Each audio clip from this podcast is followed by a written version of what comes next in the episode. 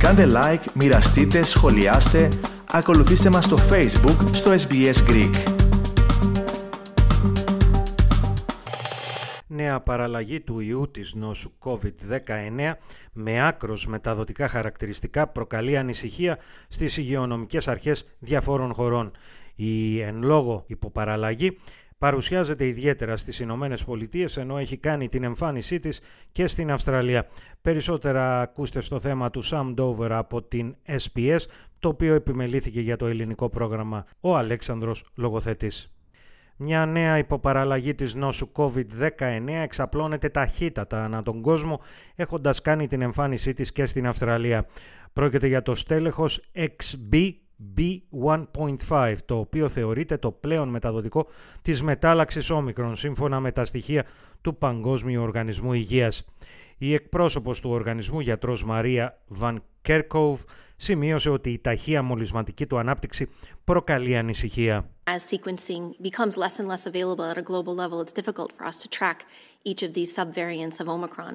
It is, it is the most transmissible subvariant that has been detected yet, and we are concerned about its growth advantage. Συγκεκριμένα η νέα υποπαραλλαγή φαίνεται να διαθέτει μεγάλη δυνατότητα αποφυγής του ανοσοποιητικού συστήματος με ταυτόχρονη ικανότητα καλύτερης προσκόλλησης στα ανθρώπινα κύτταρα και συνεπώς μεγαλύτερη μεταδοτικότητα.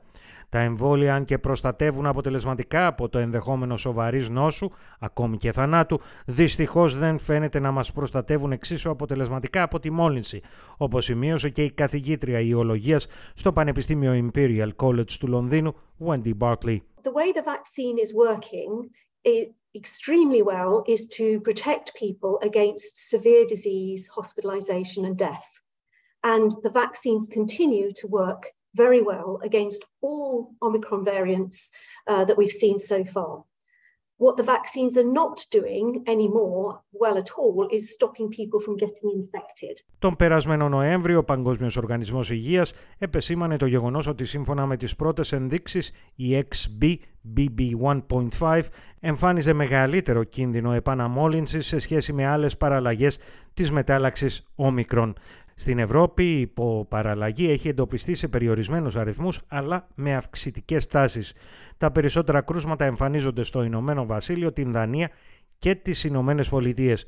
Πιο συγκεκριμένα στις Ηνωμένες Πολιτείες την τελευταία εβδομάδα η XBBB1.5 αφορούσε περίπου το 28% των νέων κρουσμάτων COVID-19.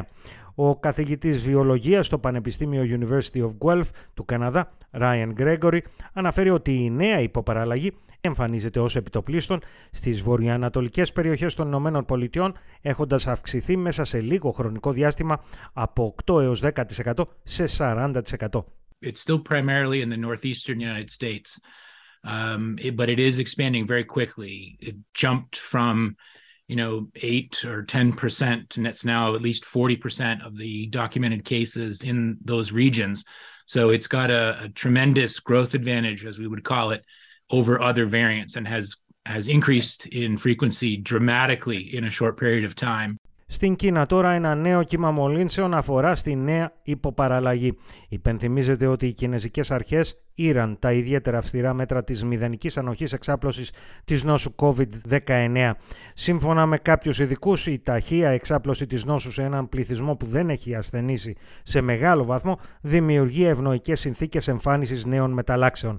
Εν τούτης, η καθηγήτρια ιολογίας Wendy Barkley σημείωσε ότι η Κίνα έχει ήδη εκτεθεί στις ίδιες μεταλλάξεις που εμφανίστηκαν και στον υπόλοιπο κόσμο, το οποίο σημαίνει ότι δεν θα πρέπει να προκαλείται ανησυχία. After all, when China locked down and then gradually reopened, the viruses that they got were from us, from the rest of the world. And so we've already seen those viruses. So there's no reason to think that, that more dangerous viruses are going to come out from China than, than come out from anywhere else in the world. In fact, if anything, China are lagging behind us at the moment in terms of their viral evolution. Στην Αυστραλία, σύμφωνα με στοιχεία των υγειονομικών αρχών της Νέας Νότιας Ουαλίας, έχουν εμφανιστεί μόλις λίγα συμπτώματα της νέας υποπαραλλαγής και η σύσταση είναι υπέρ του ενισχυτικού εμβολιασμού με τέταρτη δόση για τις ευπαθείς ομάδες. Θέλετε να ακούσετε περισσότερες ιστορίες σαν και αυτήν; Ακούστε στο Apple Podcast, στο Google Podcast, στο Spotify ή οπουδήποτε ακούτε podcast.